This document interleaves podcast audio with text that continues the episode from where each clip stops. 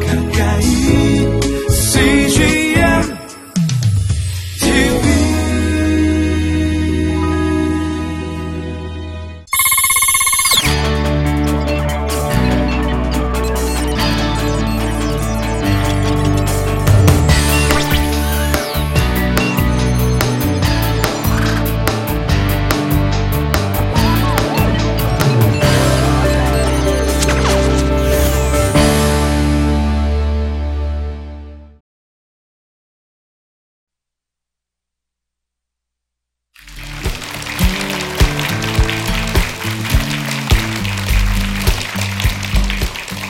반갑습니다. 저는 11년째 북향민들과 작은 통일을 살아내고 있는 김디모데 목사입니다.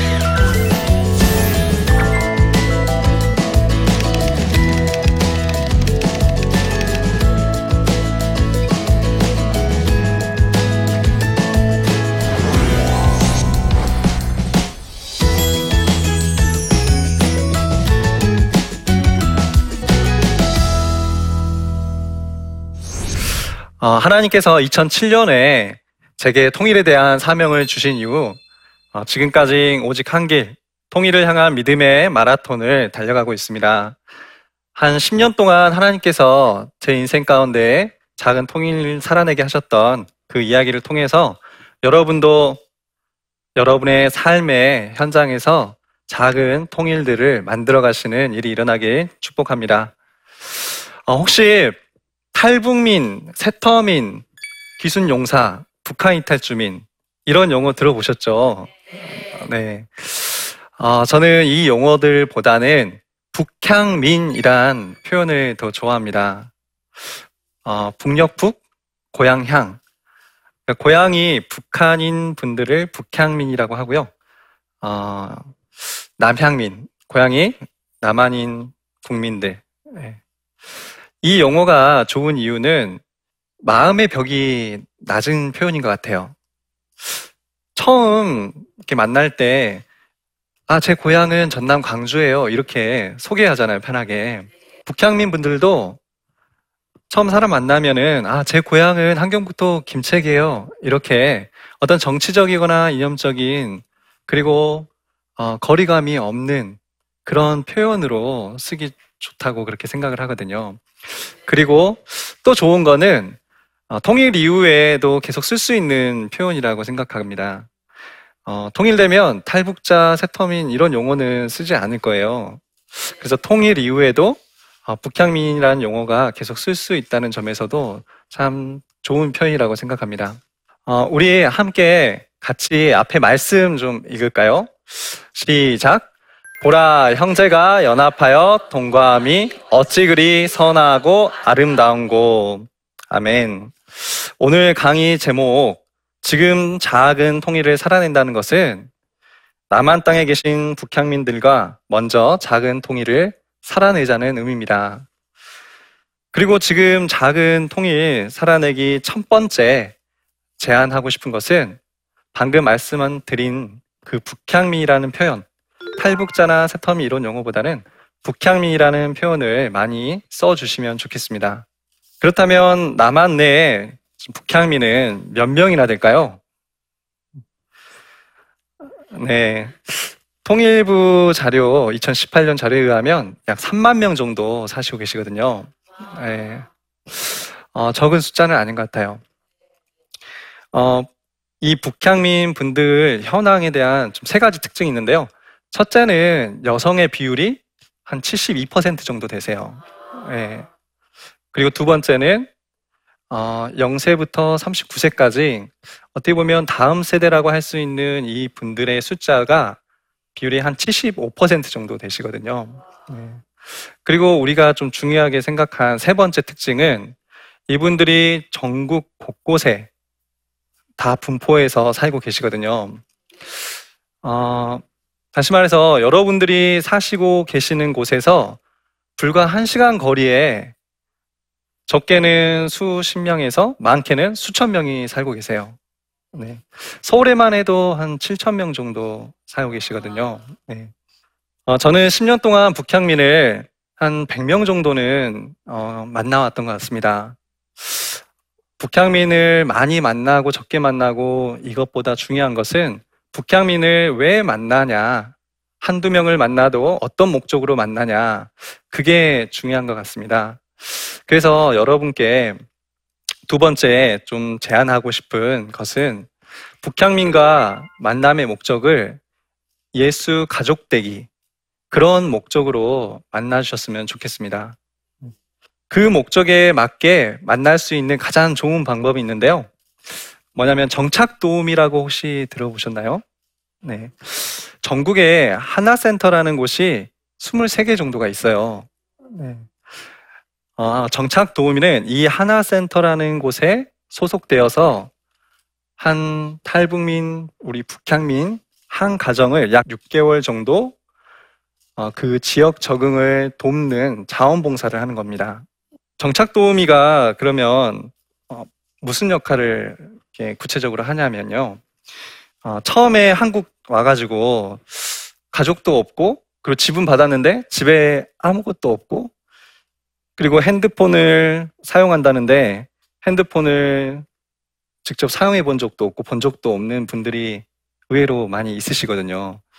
이런 분들에게 어, 딱 그 지역에 배정받은 첫날 같이 만나서 식사도 하고 그리고 첫날에 핸드폰 구매하는 매장에 가가지고 잘 구매할 수 있게끔 또 설명도 해주고 대중교통 이용하는 거 저희한테는 참 쉽잖아요.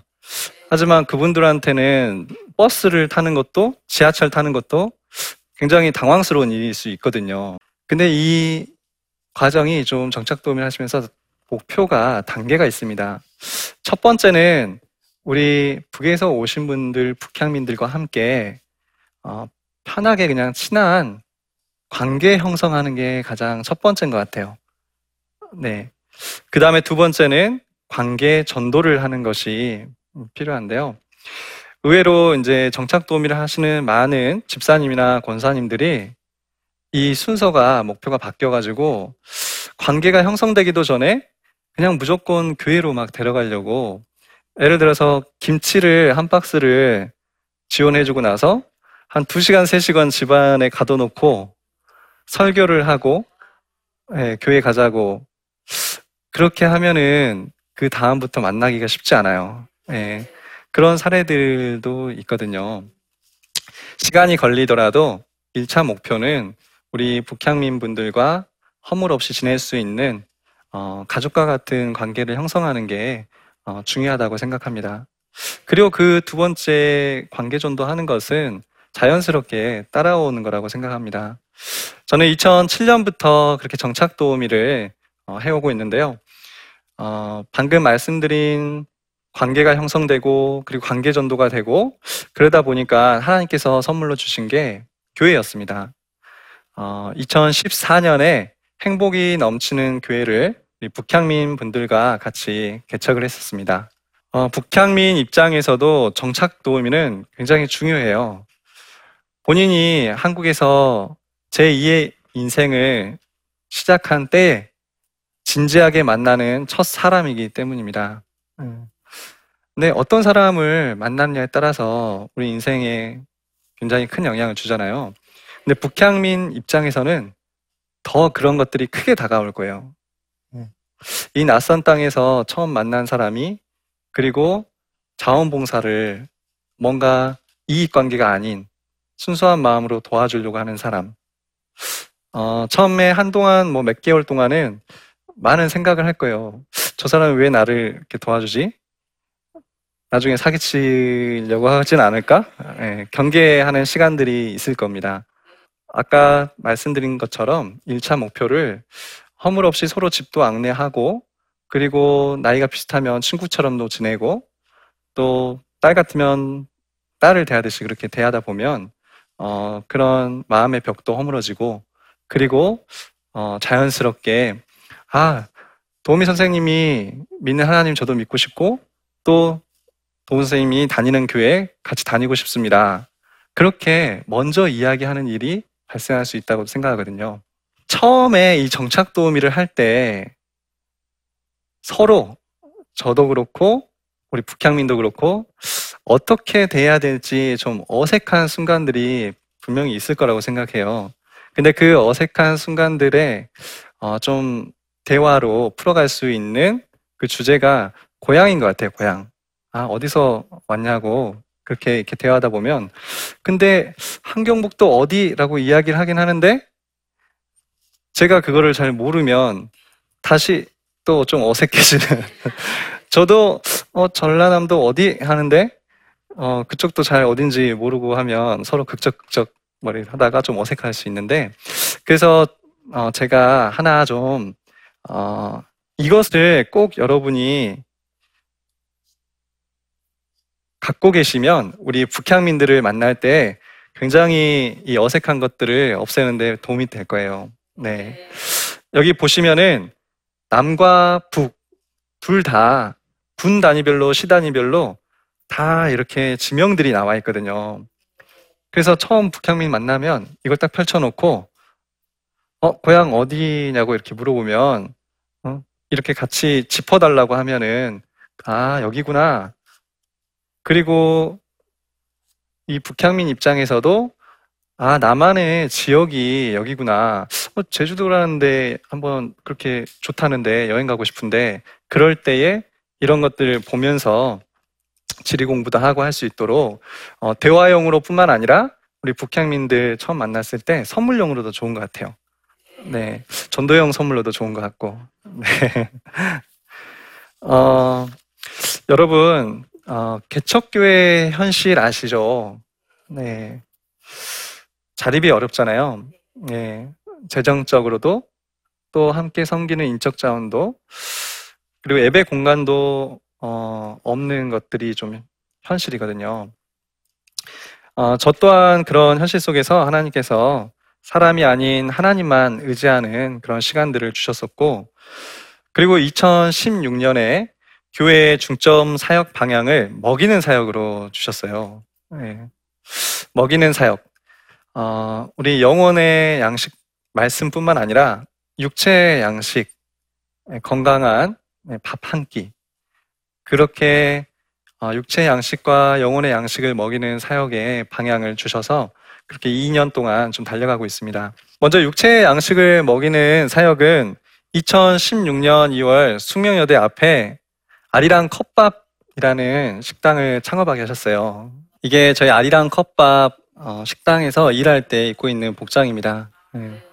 이게 일부러 설정도 있지만 사실 오늘도 여기 오기 직전까지도 계속 식당에서 일을 하다가 지금 그 복장으로 온 겁니다. 현재는 두 명의 북향민 청년들과 함께 이 컵밥 식당을 운영하고 있습니다. 한 하루에 평균 한 3, 400명 정도는 오는 것 같아요.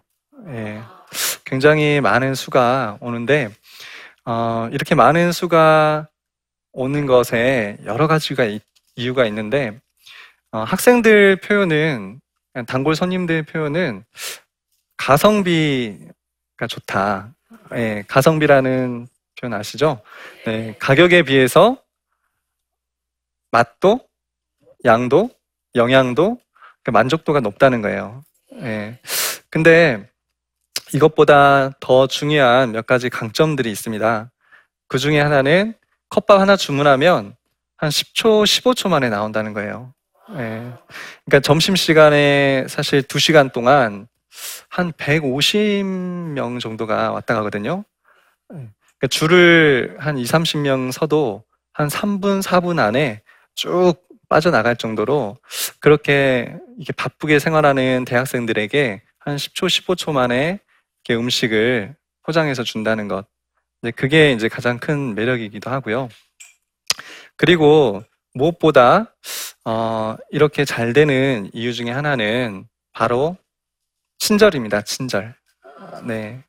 하나님께서 이 고객들에게 친절할 뿐만 아니라 제가 그리스도인으로서 또 목회자로서 이 세상 속에서 어떻게 빛과 소금의 역할들을 감당해 갈 수 있을까 하셨을 때 제일 처음에 돈에 너무 집중해서 이 일들을 하지 말라. 그래서 하나님 앞에 결단케 하신 게 매월 어, 장사가 잘 되든 잘 되지 않든 40만 원씩 기부를 하는 거였어요. 네.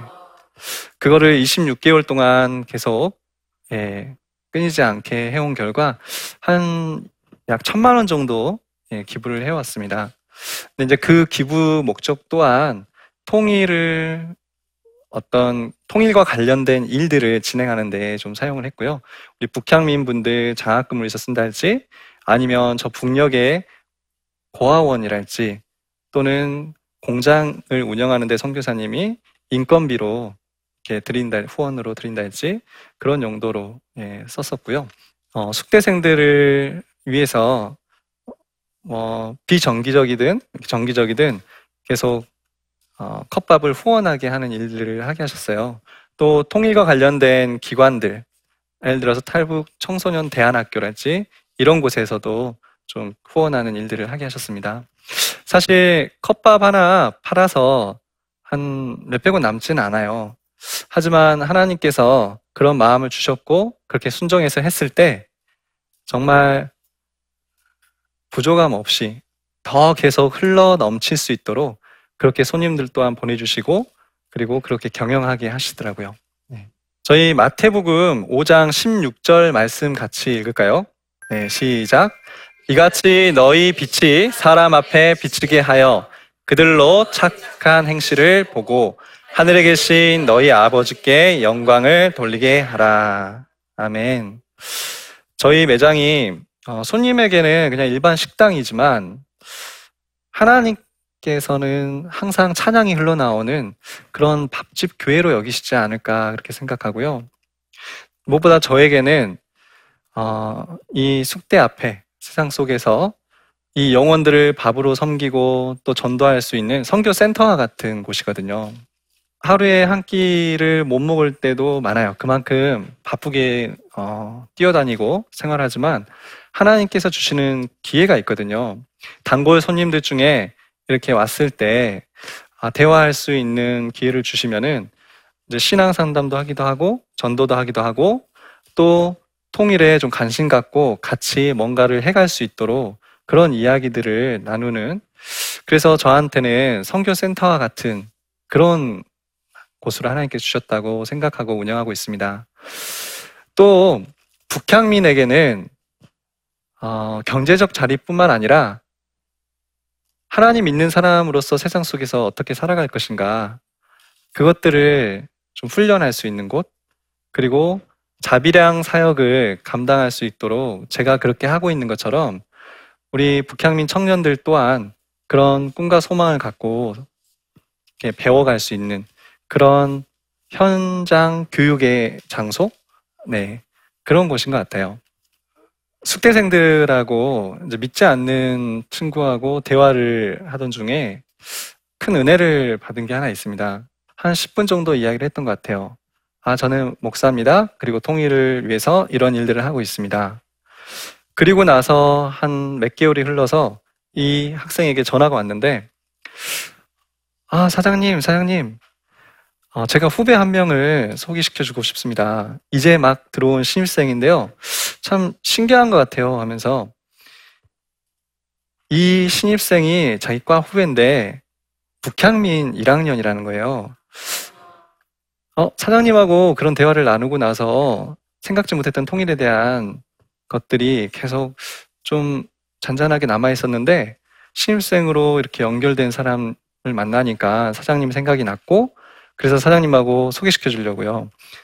그리고 이 신입생을 만난 뒤에 교제를 해보니까, 아, 이 친구도 굉장히 귀한 꿈을 갖고 있더라고요. 하나님을 저 북녘 땅에 전하는 선교사의 삶을 살고 싶어 하는 네, 그런 또 귀한 동역자를 연결해 주시기도 하고요.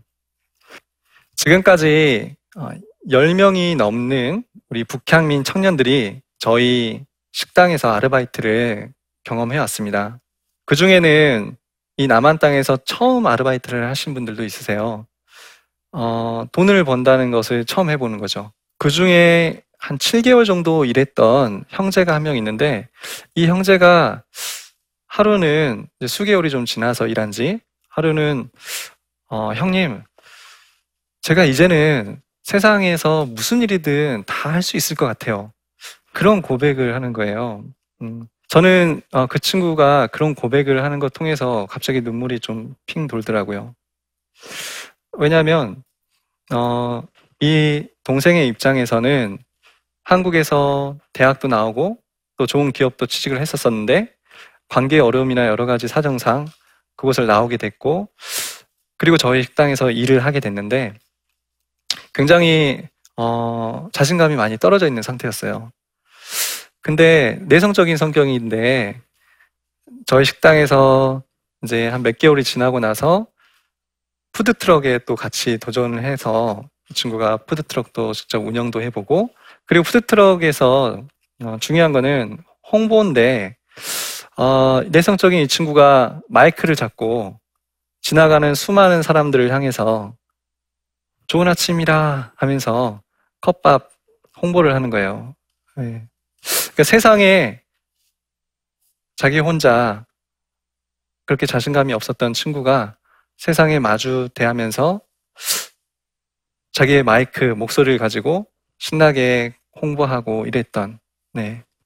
그래서 저는 꿈을 더 크게 갖게 됐습니다. 지금은 한 개의 매장이라서 두세 명 밖에 일을 못하지만 이 매장이 두 개, 다섯 개 또는 통일 이후에 100개까지도 돼서 북한 대학가에도 김일성 종합대학이랄지 평양과학이랄지 이런 곳에서도 좀 세워져서 우리 북향민들이 또 남한의 청년들이 저 북녘 땅에서 먹이는 사역을 감당할 수 있도록 그런 꿈을 어, 꾸고 있습니다. 어, 세 번째 좀 제안 드리고 싶은 것이 우리 북향민들을 통일의 동지로 만들어가는 것, 그걸 하셨으면 좋겠다. 뭔가 이렇게 늘 가르쳐야 될, 뭔가를 줘야 될 그런 대상으로 생각하는 것이 아니라 이분들이 같이 하나님께서 이루어 가실 그 통일의 일꾼으로 같이 동역해 갈 수 있도록 그런 통일의 동지로 서 나가는 것. 그래서 일터 사역에 음, 지금 함께 일하는 이 두 명의 어, 북향민 청년 두 명의 동지가 어, 사실 조리학과 출신이기도 하고 신앙심도 좋고 해서 어, 실력도 신앙심도 좋고 또 저한테 굉장히 많은 것을 가르치는 가르쳐 주고 있, 있습니다. 이 두 명의 청년들이 제가 같이 꿈꾸고 하고 또 기도하고 있는 것을 어, 같이 이뤄가고 있어요. 그리고 이 친구들 또한 어, 통일되기 전에도 어, 컵밥 식당을 대학가에 좀 창업을 할 수 있도록 그렇게 재정과 환경이 좀 갖춰질 수 있도록 기도해 주시길 부탁드리겠습니다.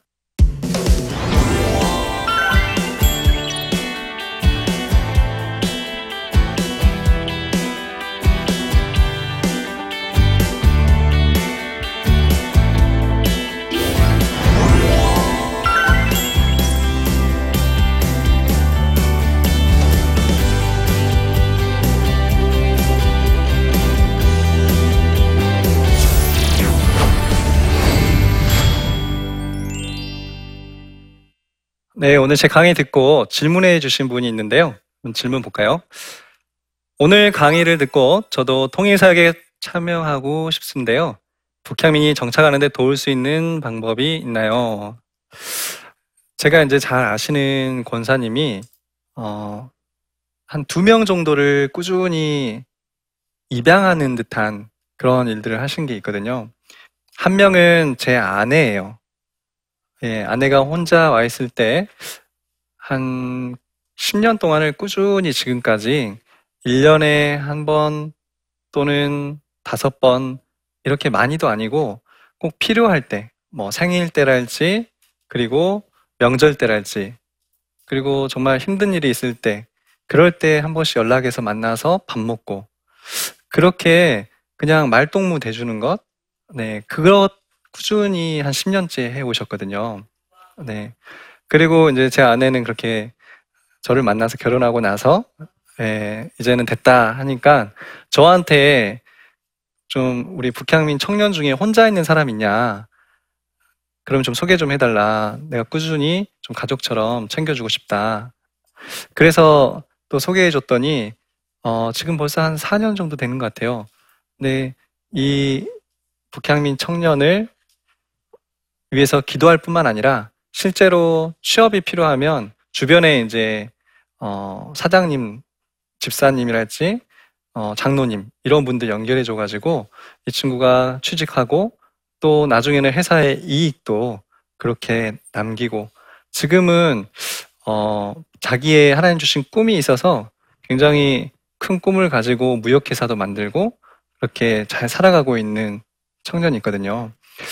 이런 사례처럼 여러분이 어, 정착 도우미가 아니더라도 이미 와 있는 우리 북향민 분들을 얼마든지 어, 만나서 여러분이 가능한 선에서 어, 한 번씩 전화라도 해주시든지 아니면 밥을 먹는다든지 그렇게 해주신 게 굉장히 도움이 많이 될 거예요.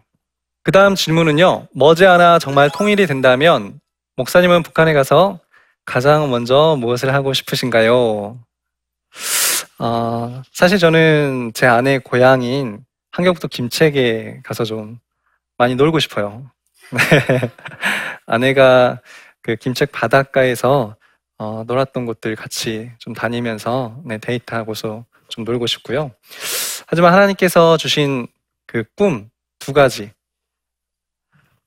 북한 대학가에 컵밥집들을 세워 나가고 수많은 그 청년들이 컵밥을 먹겠다고 몰려올 때 그때 얼마나 행복할까. 그리고 그 청년들에게 북한 청년들에게 또 하나님의 말씀을 마음껏 전할 수 있는 그런 일들을 생각하면 정말 행복한 것 같아요. 어, 오늘 이렇게 남북 통일의 사명 지금 나부터 그리고 소제목으로 지금 작은 통일 살아내기 그렇게 말씀을 드렸는데요. 이 땅에 약 3만 명이 되는 북향민 분들이 여러분 바로 가까이에 살고 있습니다. 그분들 한 사람 한 사람에게 다가가기 시작하는 것 그리고 탈북자 세터민이란 그 용어보다는 그냥 북향민 아 내 고향 어, 어디야 너희 고향 어디니 이렇게 편하게 다가가서 같이 밥 먹고 또 고민 들어주고 꿈에 대한 이야기 들어주고 그리고 기도해주고 그러다 보면은 그분들과 가까운 관계 형성이 되고 또 그러다 보면 같이 예수님을 알고 싶다고 믿고 싶다고 그렇게 고백하게 되고 여러분이 만나는 북향민 분들이 예수님의 가족이 되는 것 네, 그런 일들이 많이 일어났으면 좋겠습니다. 네. 그리고 그것에 머무는 게 아니라 우리 북향민 분들이 통일 이후에는 정말 하실 일들이 많은데 여기서 어, 의기소침해 있고 또 자신감이 없고 그렇게 받기만 하고 이런 사람이 아니라 하나님의 주신 꿈을 갖고 가슴을 활짝 펴고 그렇게 통일 이후에 내 고향에 가서 하나님 주신 꿈들을 감당해 나겠다. 그런 통일의 동지가 될 수 있도록 많이 또 응원해 주시고 격려해 주시고 또 설 자리들을 많이 만들어 주셨으면 좋겠습니다. 네, 제 강의 들어주셔서 감사합니다.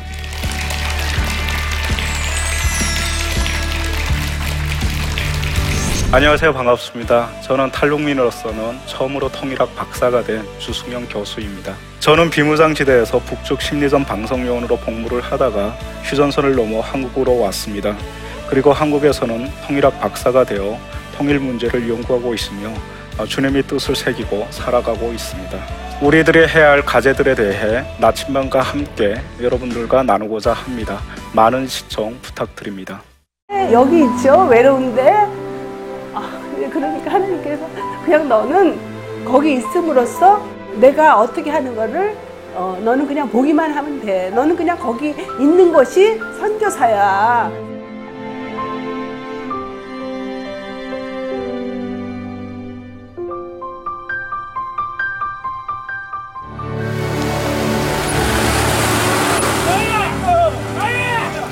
6개월을 그냥 손꼽아 기다리면서 이 산골까지 올까 했는데 드림 컴츄르다. 네, 정말 좋았어요.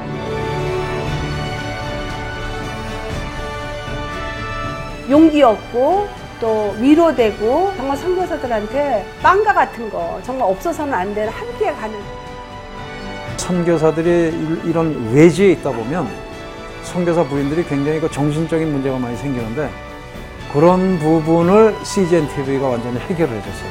이 CGN TV도 사실 크게 저에게 동력자가 돼준 거예요. 온 세상을 위한 복음의 통로 세상을 섬기는 방송 CGN TV 감사합니다. 감사합니다. 사랑합니다.